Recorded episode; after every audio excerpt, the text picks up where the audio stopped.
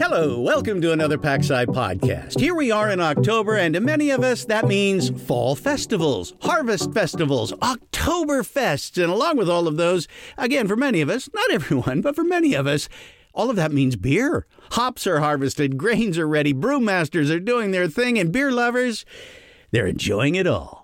But as you raise that Pilsner glass or stein with your favorite brew, have you considered what goes into creating that favorite beverage of yours? Brewing is kind of a unique thing because it's kind of combining both art and science into creating like the final product. That's Kristen Norman, senior scientist and microbiologist at Seattle's famous Fremont Brewing Company. She says most of us, we just don't realize just how much science is involved with brewing good beer. To sort of paraphrase Matt Damon's Martian character, they have to science the heck out of it. To make truly, really good, consistent, high-quality beer, you need to perform a lot of science and a lot of quality checks on the beer in order to make sure that the final product is both stable, consistent, and that you're always ensuring that your customer is getting the best beer, especially craft beer, that they can possibly get. She mentioned there's also a lot of art as well as science involved with brewing good beer. This highly skilled, college-educated scientist takes care of the science part, but the artistic side of things, that's more the work of the brewmaster. She says you got to have both to make it work. I think that it's really important to have both a, a brewmaster or a brewer, brewing staff that are very in tune with the brewing process and cellaring process, but then you also want a scientist to work along the way to do quality checks at different points in the brewing process. Since this is the Science Center, I started asking her about some of the science involved. She started talking chemistry and yeast biology and cell biology and microliters in your slurry of yeast.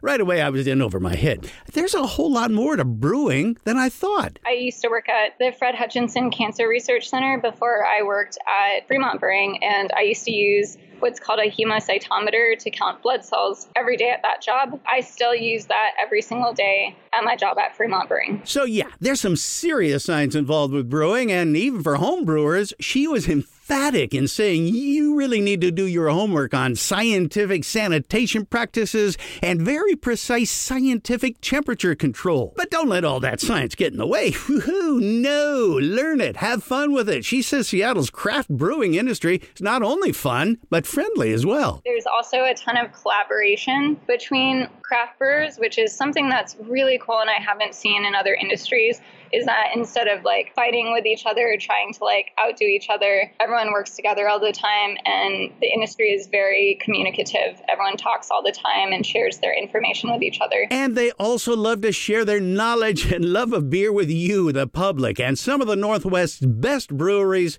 They're going to do just that. Friday night, October eighteenth, seven to ten p.m. at Pacific Science Center. It's our famous Brewology event. It's been a hit for, well, with brew makers and beer lovers for years now. Come sample some amazing beverages and learn what goes into making this product that, well, that humans have been creating and drinking for millennia. Whether you want to make your own or you just want to enjoy the work of others, if beer's a part of your life, you want to be there. Again, that's Brewology at Pacific Science Center Friday, October eighteenth. More info for you right now at pacific science center dot org. And people, be curious. I'm Stan Orchard for Pacific Science Center. Thanks so much for listening.